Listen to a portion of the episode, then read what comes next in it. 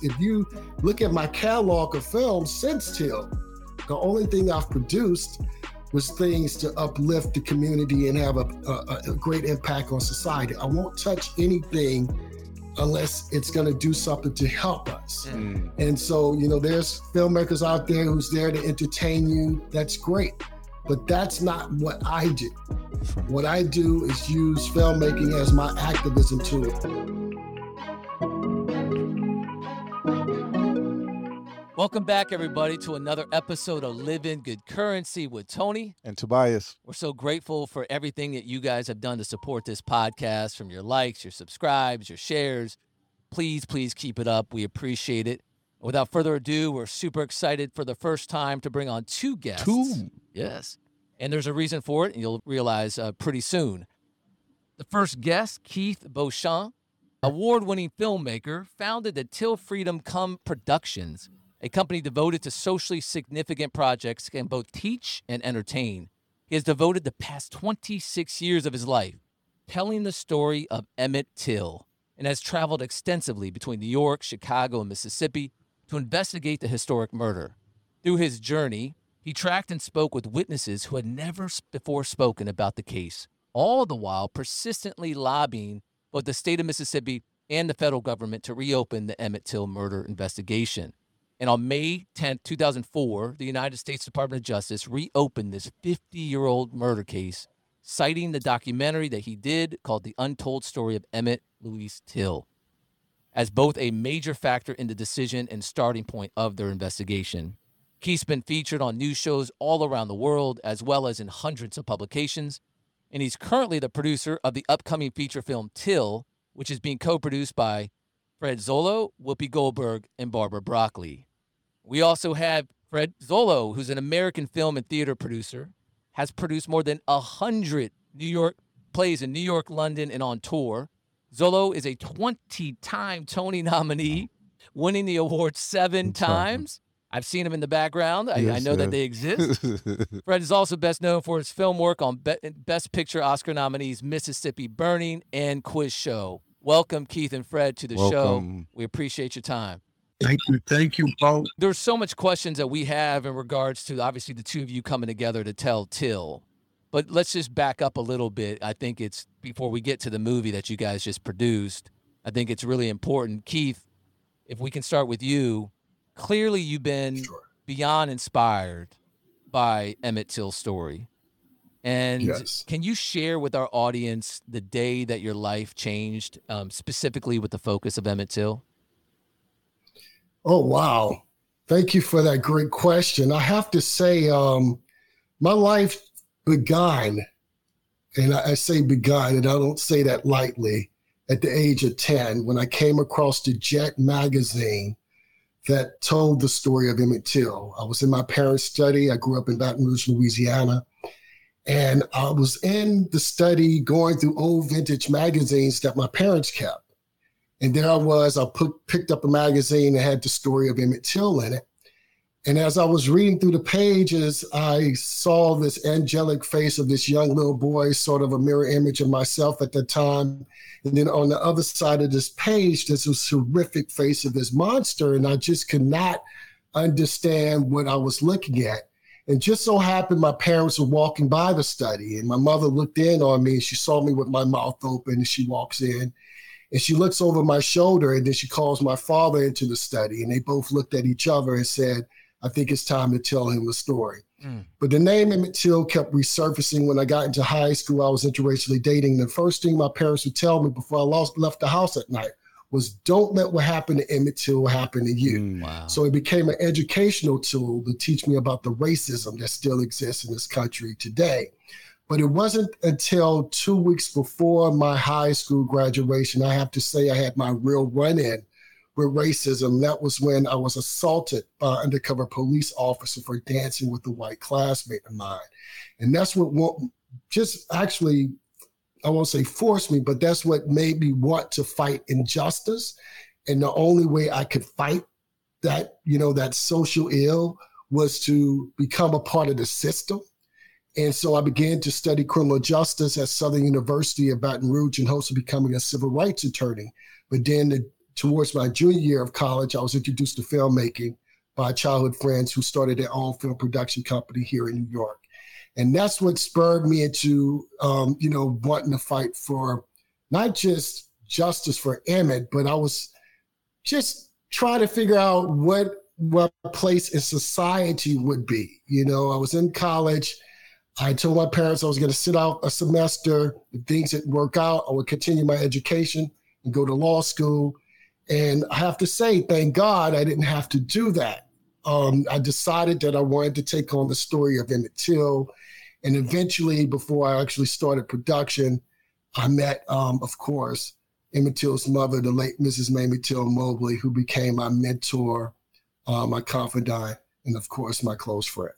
Wow. And I worked with her for close to nine years until she unfortunately passed away in two thousand three. Wow.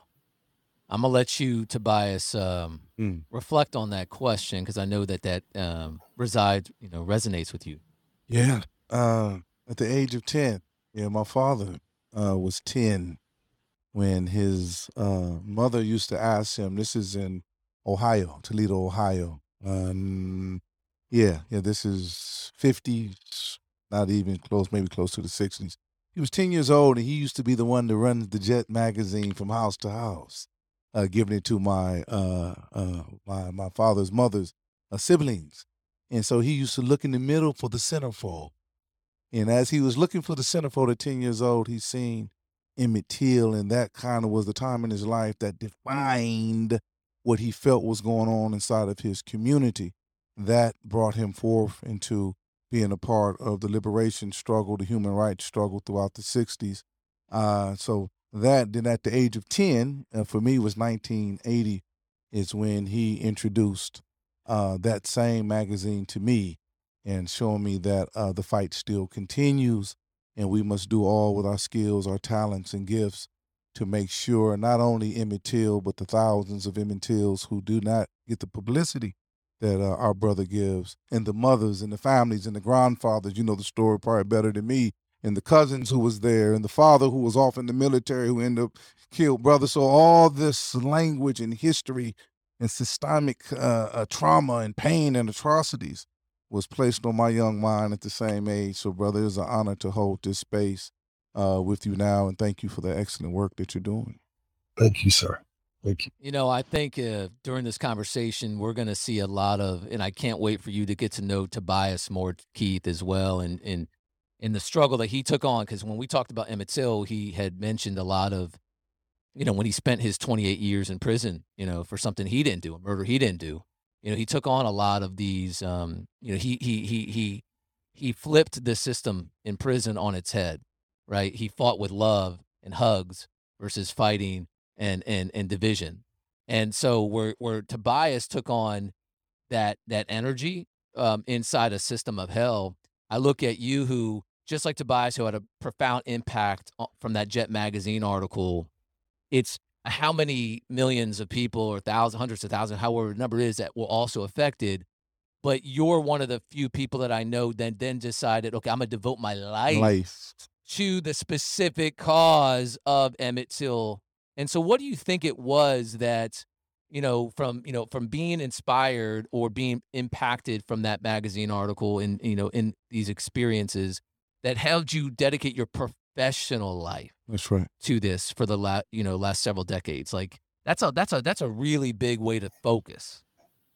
Yes. Yes. Tony and Tobias, it's, you know, it's something I'm still trying to figure out, to be honest with you. You know, I've never had so much passion in telling a story before. And not just a story, but I call this a breathing animal, because we're still fighting for justice for Emmett. Mm. And, you know, I, I have to say, you know, having great parents who instilled in me the value for speaking for those who can no longer speak for themselves played a very big role in my makeup, as well as Mother Mobley herself. I mean, here was a woman who fought for forty-seven years until her last breath, seeking justice for her son. And I felt, you know, being at an early age when I first first met her, I felt the least I can do is, is you know, hold this as my obligation as well, um, and seek justice for Emmett, because without Emmett Till, I truly believe the civil rights movement would not have mm. come the way it did. And so when you put it in that context, you know you're dealing with something that's greater than yourself. Mm. Now, did I've always have the faith that I, as a one person, could actually make a difference? No. I mean, that was a big challenge for me because I was twenty-two years old when I first started research on Till. I'm fifty years old now, so over half of my life has been dedicated to this cause. But I say that because, you know, Mother Mobley, meeting someone as profound as her, watching her, um, you know, fight the good fight over and over again, never giving up, was very impactful on me. Um, here was a mother that I thought would be someone that would be timid, mm. um, who would, you know, be still suffering the, you know, this painful episode of her life. And she was able to flip the narrative on that and to continue to fight for justice because she understood the importance of getting justice for Till, but most importantly, continuing to tell his story. She used to say to me all the time, Keith, we must continuously tell Emmett's story until man's consciousness is risen. Only then there will be justice for Speak. Emmett Till. Speak. For the longest time, I had wondered what she meant by that. And of course, being young, you know, you become this machine in a way, and you don't really understand all the dynamics of the things that you're doing. But as I grew older, I started understanding that quote she would say mm. to me often. I truly believe that she had man's, pl- she had blue- the blueprint to man's liberation when it comes to racial progression in this country. If we want to be honest, racial progression has only happened through the blood and sweat and the death of the Black body. Mm. And here was her son, who was the poster child to the anti-lynching movement of nineteen fifty-five. And I wanted to say anti-lynching movement because, as you know, the law has finally been passed recently. Mm. Over one hundred twenty years, over two hundred attempts, we finally have an Emmett Till anti-lynching law. And this is something that we have been fighting for for generations.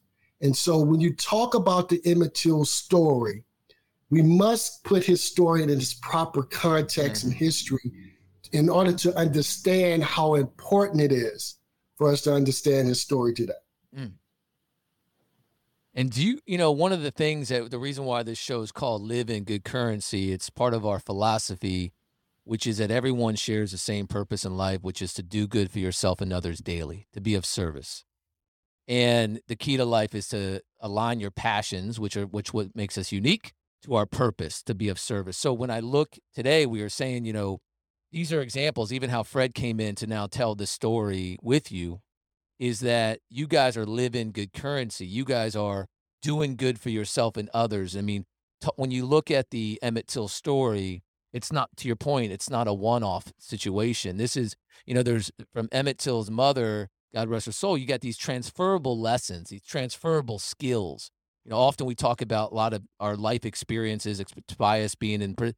He had so many transferable skills that he learned inside that now we're, that when we came and joined forces is when we realized, although we came from different upbringings, different backgrounds, different experiences, we shared so many similar things and lessons that we could then share to the world.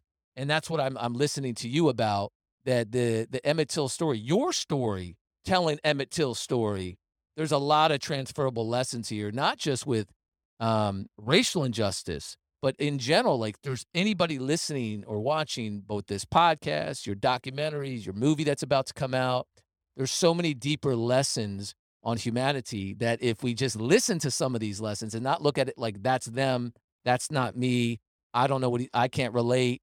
If you could actually just put yourself to listen, I just, I, and it's an example of your life, you know, at a young age, you didn't quite understand a lot of these reasons, but you knew what you were being called to do. Um, and, and I, and, and I just, I, I find that so fascinating, um, with, with this, this, this impact. Um, Fred, if we can bring you in, um, uh, is, you know, Now, you guys just completed uh, last year, a few months ago, I guess, uh, the, the the feature film. Um, what made you, what made, how'd you get involved in this story?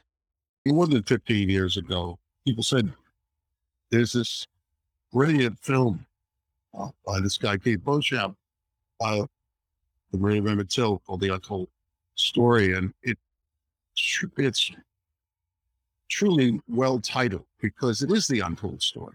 Because no one knew, remarkably, it's an amazing fact, but Keith found the truth.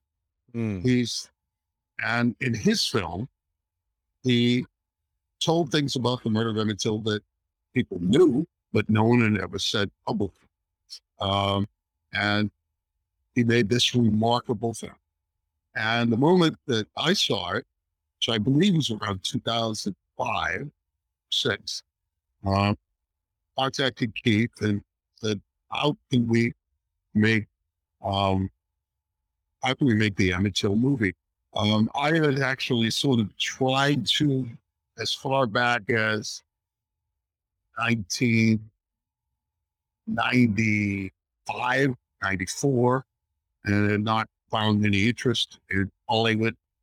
Um, I had made a couple of films about the civil rights movement. Uh, one, a fictionalized story of the murders of William Schroeder Cheney, a movie called Mississippi Burning, and the other, a pretty close analysis of the uh, bringing to justice of Medgar Evers' murderer thirty years after the murder, um, called Ghosts of Mississippi. And so the desire was there to make the Till story. Um, our old friend of ours, Paul Critic, used to refer to them as the Trilogy. Mm. And when I met Keith, I said, how can we, how can we make this happen? How can you, how can you help us make this movie happen? Keith used to always say, it's, it's not a movie, Fred, it's a movement. Mm. And he was right. And the idea was to make a great film. Um, and to tell the truth and to tell Missus Mobley's story, she being a, one of the most remarkable Americans, and her heroism and her courage, and, and hopefully those who were still alive, who had participated in the murder of Emmett Till, would see some form of justice. And so, which remains our hope.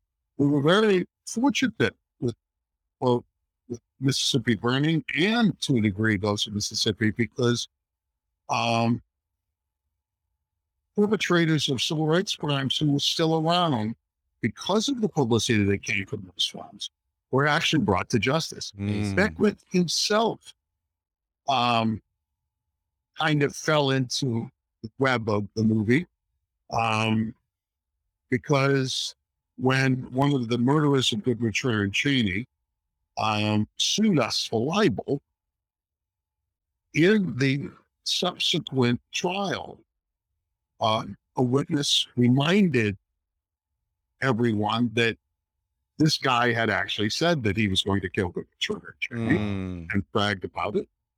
And the guy just, as a aside, said, just like Beckwith did.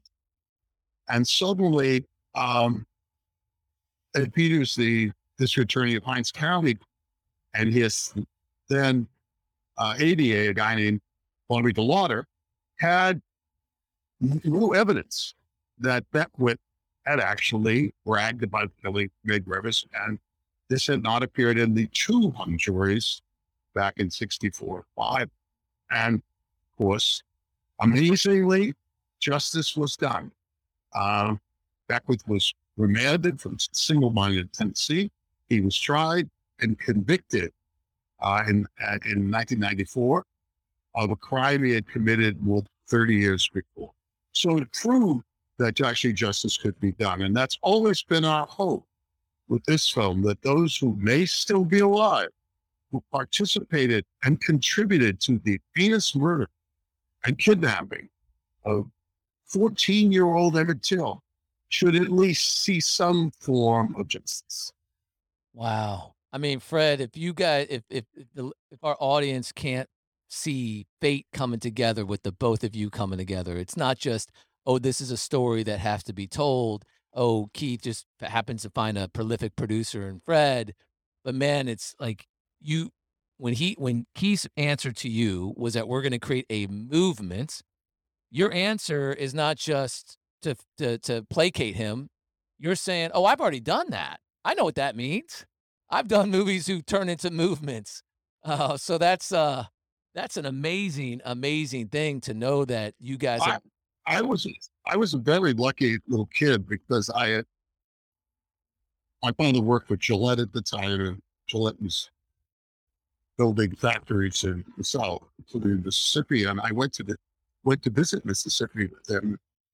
Remarkably, as Keith knows and Missus Evers knows, um, walked to shake Medgar Evers' hand on Capitol Street in Jackson, Mississippi. And um, I said, oh, shit, that man's in that. And so I, I had actually seen him and became a, did my kid from Boston, you know, I became an incredible hero of mine. And I sort of, yeah, obviously followed him. Um, and, and then came his horrific assassination. And, um, another reason why the movie Keith and I have just done, and so proud to have done, uh, Medgar and Merle Evers play a very important role. Medgar was, as Keith said, he was incredibly involved in Doctor Tian Howard in, in the attempt to bring Bryant and Milam to justice. Mm. Amazing. Um, the, tell our audience, uh, Keith, so you've been working on this, this specific, you know, vision of yours to get this, um, movements going through movies. Uh, you started out with the documentary. How long did that documentary take, um, you know, to make, um, not in your, not, not necessarily, uh, the, you know, the, the, from conception of trying to, you know, want to do a documentary, mm-hmm. But uh, just to give an idea to our audience, from the time that you said, okay, I'm actually going to make this documentary, how long did that take from that part to the time it was uh, finally released? Well, Tony, it started off as research materials for me to create a screenplay. Got it. On the Till case. And it's funny that Fred mentioned in ninety-five, he was trying to produce a film. In ninety-five, I actually wrote a screenplay. Wow. That ended up being optioned by producers at Showtime, and they sat on the project. They didn't know what to do with it. And so that, you know, after that transpired, I went back and Mother Mobley and I would talk, and she would say, Keith, we got to get this information out in a timely manner because, you know, you're coming across all this great, you know, this great evidence. Now the people needs to hear it. Mm. So she became, I mean, she began to encourage me mm. to produce the documentary, to use it as a stepping stone to get the case mm. reopened, mm. and always said to me after that, then maybe you have a chance to really tell the story as a feature film, Amazing. a narrative. And so, of course, to my surprise, it worked out to our benefit, but it took me nine years to produce The Untold Story wow. of Emmett Louis Till. And the reason why it took so long was trying to convince people to feel comfortable enough to come forward mm. to talk to me. I was in the Mississippi Delta. Um, Emmett Till was a name that you did not speak publicly. A lot of the African Americans in that community felt like, you know, I was putting their lives in danger because they knew themselves that some of the people who participated in the kidnapping and murder of Emmett Till was still alive. And so I had to take heed to their words and just toss the filmmaker's hat aside and become friends. Mm. And that, of course, eventually happened. And I have to say, Simeon Wright, Emmett Till's cousin, who shared the bed with him um, the night he was abducted, Mister Wright, it took me three years to convince him to talk to me. But when he opened up, it's like the floodgates opened because I began to talk to many more witnesses who were aware of what transpired in nineteen fifty-five and who also witnessed the um, kidnapping as well. Uh, Keith, you said something that was so powerful, and I'm pretty sure that uh, is something that we all can appreciate. I had to throw my professional hat to the side and tap into my humanity and become a friend, a friend. Yes, yes. And when one yes. is feeling or thinking that they are talking to their friend, something that I might have been holding thirty to forty years will pour forth doing justice to my own soul. Mm-hmm. That's powerful. Another thing, yes, that, yeah, yeah, yes. yeah, yeah, yeah. Another thing is no, the it's, it's, it's, yeah, yeah. Please, no, go ahead. I'm sorry, I'm cutting you off. No, brother, please, brother, please talk. Please, give it no, to no. It, you know, it's my youth played a very significant role, as well as getting to get people to open up, because I wasn't coming at them as a, some authority figure. Mm. I was coming at them very green. Mm-hmm. I didn't know what the hell I was doing mm. as a filmmaker. I wouldn't even call myself, till this day, I don't call myself a filmmaker. I call myself an, an intentional filmmaker. Mm. Um, filmmaking is just my activism tool that I use as my mouthpiece. Come on. And so, um, you know, getting people to open up to me, um, I did not, of course, take that lightly. I knew the danger that existed. And I just wanted to, you know, tell their stories, and they entrusted me enough for many years um, to tell their stories. And it's great to finally, you know, see those, I guess, fruits of that labor, yes. you know, finally coming out, because every day, you know, there's something on Emmett Till, and mm-hmm. there's so much more that people need to speak about, though, in terms of this case, so much more to say as well. Yes, yes, yes, yes.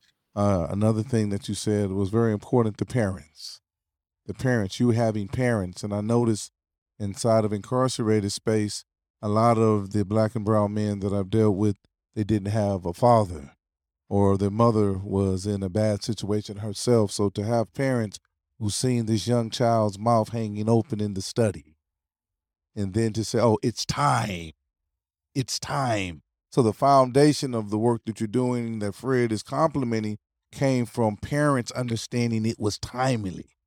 And then Mother Mobley, she said it herself, "May her soul be blessed, it's time."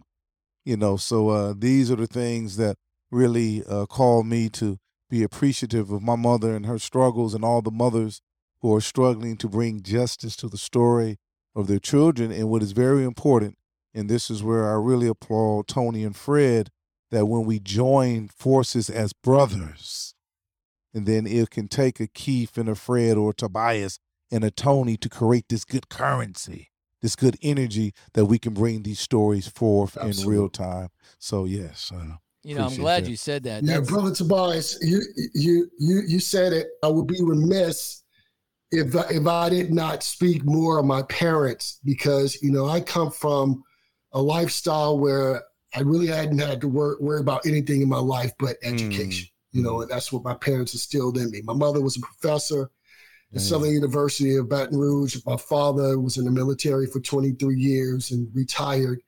Um, eventually became an educator himself. And I don't know if you notice, if you look at The Untold Story of Emmett Louis Till, my executive producers are my parents. Yeah. And the reason why they got that title was because they gave me the finances that I was supposed to go to law school with mm. to produce Till. So mm. if not for my parents, the st- untold story of Emmett Louis Till would not have been created. Come on. And I do not believe we'll be sitting here today talking about Till. Oh, we love the parents. Mm. You know, that's when you think about the definition of purpose is the reason for which something was created, or the reason for which something exists. And that's why we think of our purpose as doing good for yourself and others daily. And when you think about how each, all of us have these different backgrounds, these different upbringings, and had, and, and you had to come from the background you had with your mom and dad. Your mom and dad had to go and give you the ability to go to law school for you to then switch. When you look at these dominoes that had to play, in fact, in all of our lives, this is what fascinates us and why we have these conversations as incredible human beings, because we learn from it, but also our audience can learn from it. No matter what domino you happen to be going through right now, if you can trust what Tony Robbins often says, which is life happens for you, not mm. to you, then you allow the dominoes to know that this is perfectly playing a role in what you're supposed to be doing. And so when I look at you two right now, I'm so excited to know that this is this is aligning with what with what we stand for and what we believe in. And and clearly Fred's desire to do these movements without maybe articulating those words. I mean, he was doing these movements when so it so naturally uh, fit when you said, I'm not doing a movie, I'm doing a movement. Mm-hmm. That's exactly what we're doing here, both with Good News Network as well as Good Currency, and why we're so excited that Stephanie Sherris, who yes, thank you so yes, much, yes, Stephanie, yes, for getting yes. this going for us. Um, so the documentary took nine years, and then and then obviously years later, Fred sees it. He's been wanting to tell that he had a burning desire, no pun intended for the past title of his movie. He had a burning desire mm-hmm. to tell this story. He didn't know how it was going to get made. And you, quite frankly, were like, well, I don't know either. I mean, Showtime had it, didn't do anything with it. I got this documentary. So so how did you answer that question? Because Fred asked that question. You guys came together. And so from the time you guys came together, said, okay, we're going to join forces. Clearly, Fred has the pedigree, the background, mm-hmm. the accolades, all that stuff. You have this burning desire, the rights, all this stuff. At that moment, how did how did uh, the joining of you, I know obviously you eventually got with Barbara, you know, Whoopi. and Whoopi, how did that transpire, and what was that like, getting that to the point where you guys were able to produce a film? Well, one of the highlights of my career was meeting Fred. I mean, come on. I mean, this is a man who's done many f- popular films um, over time. Um, of course, uh, Mississippi Burning and Ghosts of Mississippi was something that I've watched in my family's household. And when you talk about doing any type of projects on civil rights, people would always point you towards Mississippi Burning and Ghosts of Mississippi. So when I got that call to meet with him, I was overly excited because I was inspired by his films. Mm. Um, you know, to, to be able to use the platform that I have as a filmmaker, an intentional filmmaker, whatever you want me to want to call me, but to be able to use the medium of filmmaking to spark social change. You know, that's what I wanted to do across the board my full career. Because if you look at my catalog of films since Till, the only thing I've produced was things to uplift the community and have a, a, a great impact on society. I won't touch anything unless it's going to do something to help us. Mm. And so, you know, there's filmmakers out there who's there to entertain you. That's great. But that's not what I do. Sure. What I do is use filmmaking as my activism tool. And Fred did that. And he was successful with doing it. And so I didn't need to reinvent the wheel. I just needed to align myself up with Fred and, and his expertise. And of course, what came after that was Barbara and Whoopi. And that was just the icing on the cake for me. We got very, very lucky because we we tried for a long time. And in making the making movies on this subject matter in America seemed to be very difficult. Every great American story involving civil rights should have been told fifty years ago. Um, and why it hasn't been is, I, I think too, you can answer that question. Mm. Uh, but we were very blessed to meet. I mean, Barbara Broccoli became involved and was able to use her immense clout, immense taste, and her brilliant filmmaking ability to push this over top. Um, we were both so blessed to have Whoopi Goldberg, um, who You know, it's, it's, it's so remarkable. And for a time, actually contemplated directing the film, but was unable to do so because of scheduling.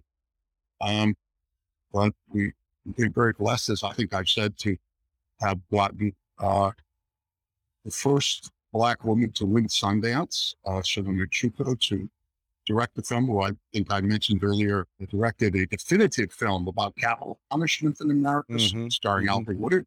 Clemency, um, another subject that Americans don't seem to want to grapple with. Come on, the horrors of capital punishment, which still exist. I mean, talk about being unjustly accused, um, and then unjustly accused and then executed. Yes. Crimes you, you may or may not have committed, or that there were immense mitigating circumstances, and the continued bloodlust in this country for capital punishment. Even when, in many cases, it's proven to be cruel and unusual punishment. Yes. Something from the Middle Ages. And yet it still continues, and it won't stop. Just a couple of hours ago, a uh, a state-sanctioned murder was stopped in Texas. Yes. Um, and it keeps going on. Anyway, she and I made a brilliant movie on that subject. Um, and but what made Arvis, Whoopi's, and Liz all so crucial is that deep down, it was the story of a fourteen-year-old boy, but it is very much the story of his mother. And we were very blessed to have powerful, brilliant women yes. who, who really embraced this story. And as I think I mentioned, Danielle Detweiler, who plays Missus Mobley, is extraordinary. And it is as detailed and as I, I think uh, personal story. And I think Keith can really appreciate that because he knew her so well. Mm.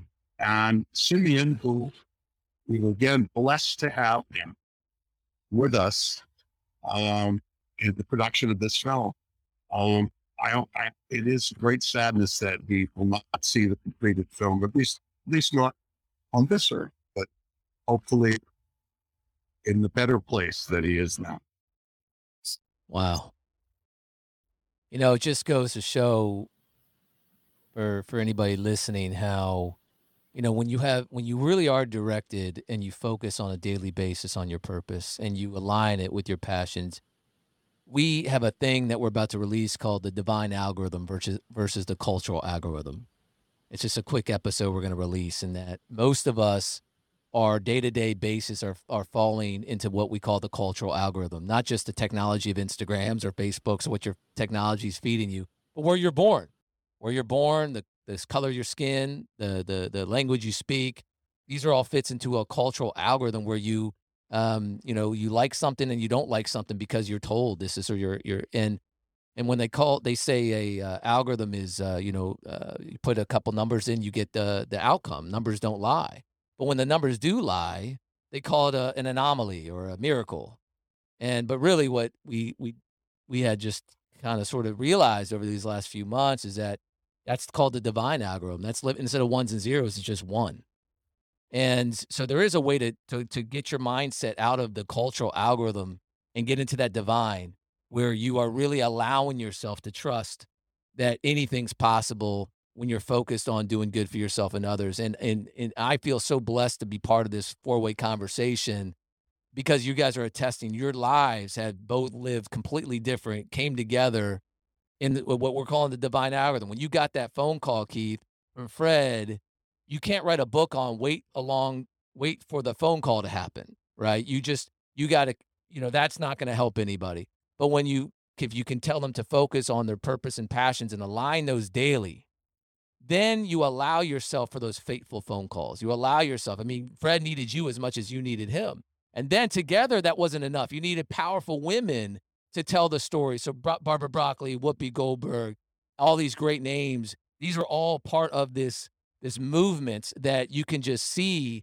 This movie that you're about to part, uh, release is, is, is a movement. You can see, because the energy, why we call it good currency, is not just the dollar sort of value, but the energy. You can just feel like, I, I mean, I'm so excited because I can tell that this is, this, this movie is beyond just the box office weekend.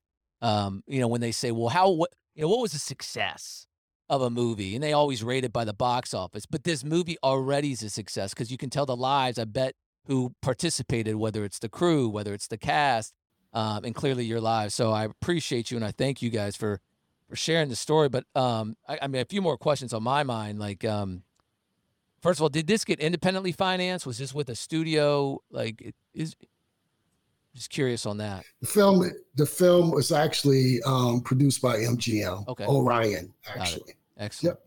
Excellent studio, excellent. Mm-hmm. And I'll tell you this, you know, Tony, is is you know, process wasn't easy, and the reason why I'm saying that is because Fred and I was, you know, hitting our heads against the walls over the years, saying this should be done now, it should be done now, and I kept saying it's going to happen when it's supposed to happen, you know, and I just stayed fast on that, um, you know, straight on that, um, that faith that it will happen, that the the planets will line up, and that's yeah. just what happened. You know, it took years to do films like that. In fact, people have tried for sixty years, over sixty years to make this film. Yeah.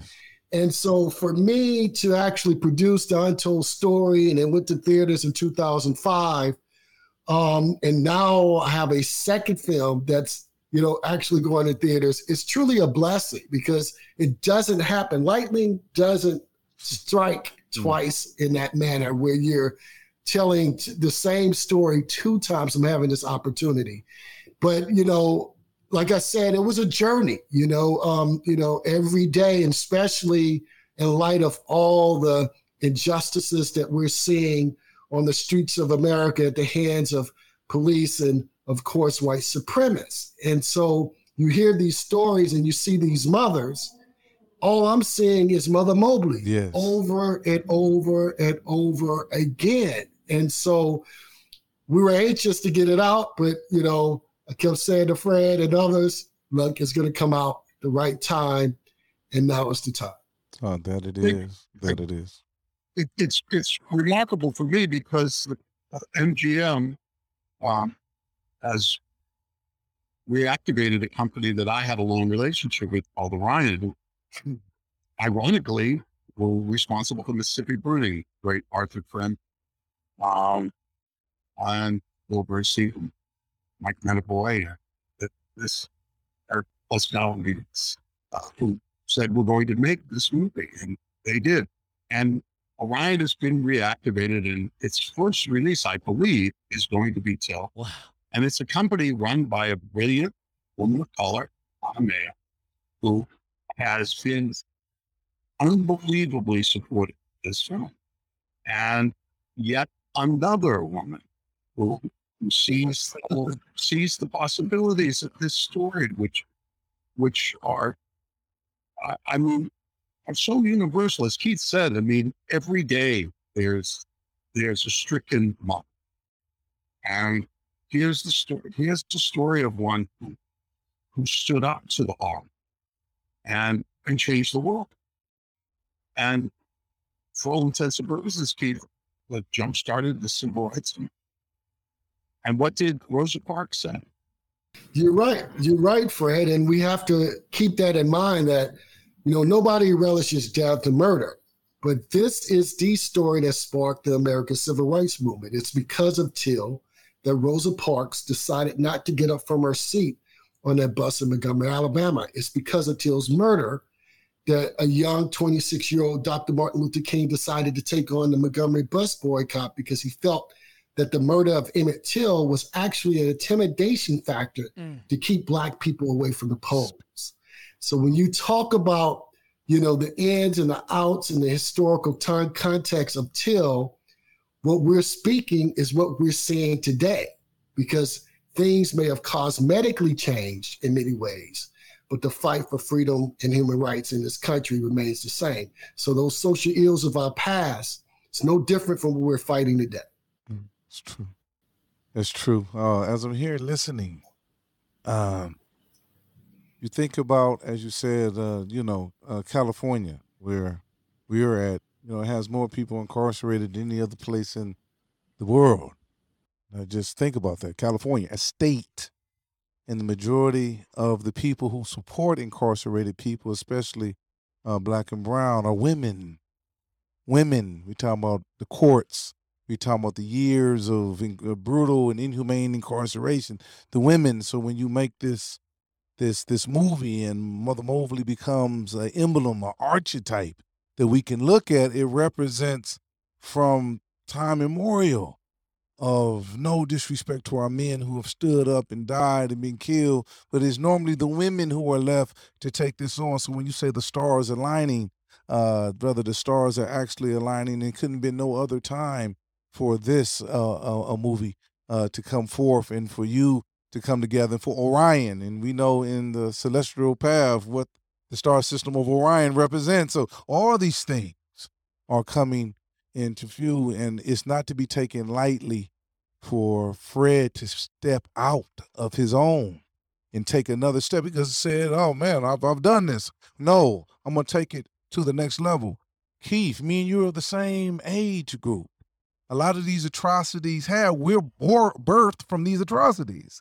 And so for us to be empowered by the Freds and the Tonys and all the people who support us in the world to give us these proper platforms so we can speak and bring about justice. And one thing I love about Mama Mobley, she said, keep telling the story until they tired. We can't be quiet, yes, brother, until, yes. they, until she tired. Tobias, yeah. you, you, you said it correctly, man. You know, having, you know, one of the biggest things are having people believe in you, mm. you know. Mother Mobley believed in me before I believed in myself. Amen. Of course, your parents is going to believe in you. Um, but having Fred, Barbara, Whoopi, and Chenoya Come believe on. in me enough to, you know, join this fight with mm. me, that's even bigger. You know, they could have been doing other films. Yes. You know, Fred could have retired from telling these type of stories. But, you know, it's just all a blessing. Um, to be able to have, you know, these group of people um, surround me and support me in this manner to make sure that this story is told, not for ourselves, but for mm-hmm. the world. That's right. Uh, That's you why know, you're doing it for yourself. I truly believe, truly believe that just like in nineteen fifty-five, this was a catalyst for change yes. in the world. I truly believe that when the story is told, October seventh in theaters, mm. people will begin to open their eyes to what's going on around us, and we'll also have a great impact today. You know, you said a few things. If we can, I know we're uh, going to be mindful of the time, but a couple things. One is having people believe in you. You know, um, I know Tobias just looked at me because I noticed in your bio that um, Muhammad Ali, you know, had a uh, had a role. And Muhammad Ali and his oldest child, Maryum Ali, Maymay, um, well, Maymay is like my sister. And uh, she's, you know, I, I met him one fateful day, both of them. And they, he took me under the wing and sp- was a spiritual mentor of mine and had, a you know, decades of, uh, as a matter of fact, I'm sitting right here with you guys because of a fateful moment with uh, Maymay Ali and, and, and her dad. And one time at dinner, it was the three of us. And he had told me, I was in my late twenties. Uh, mid-twenties maybe, he said, I'm going to carry on his legacy one day. And I didn't know what that meant. I was like, oh, cool. He says that to everybody, you know. But it was at his funeral, God rest his soul, where, you know, we we realized that that was something special, that that wasn't something that he just, you know, cavalierly said. And it was Tobias Tubbs who had I had to meet at a funeral of, of a civil rights leader that we didn't even know who we, both of us didn't know who passed away. But on Christmas Eve, we were called to that funeral. And um, that's how I met. We met at the grave. And it was at that moment I met Tobias. He had only been out seventy-two days after serving twenty-eight and a half years. Can you imagine that? And and I knew that, that my life changed the moment I met Tobias. And it's these moments where, you know, I'm here right now because of uh, we're living good currency. We're coming on something like I was, you know, going to focus on big films or do T V stuff. And, and now we came together to create this movement of positive change that is, you know, focused on telling positive, inspirational stories, whether they're lighthearted or whether they're deep like Till. You know, at the end of the day, how do we create tangible content that could go and create, like you said, a movement and give people what we're calling practical inspiration, not just inspire people, because inspiration goes so far, but they need a practical guide how to implement it in their life. And that's really our movement, our mission right now, whether it's a podcast, whether it's a film, a documentary, a television series, a, a stage play, it doesn't matter. Whatever it is, make sure it's practically inspirational. You know, give people that, that those tools. And I think that's the lessons that we're going to get from your movie is that there's practical tools that his mother is going to show us through this film, the people around him, you, Keith, you, Fred. I mean, you both are practical inspirations. Yes. Um, that's why I think it's so important that this the the surrounding cast, no pun intended, is is is is is carrying on so that we all can learn from these lessons. Um, yeah. Oh man! Uh, now as we bring this to a close, and I'm going to use something that you gave, so I'm going to tell you it right now, Keith. Keith said, "Unintentional movie producer, un- unintentional movie director. This is a platform for my advocacy." And uh, that's the same thing with me. Like, you know, I'm no podcast host. You feel me? I'm a person whose mouth was silent in the court, to which my brother here said, look, man, we're going to put you up on a microphone so you can speak your truth. So it's really not so much about anything else, but utilizing the opportunities we have as mediums.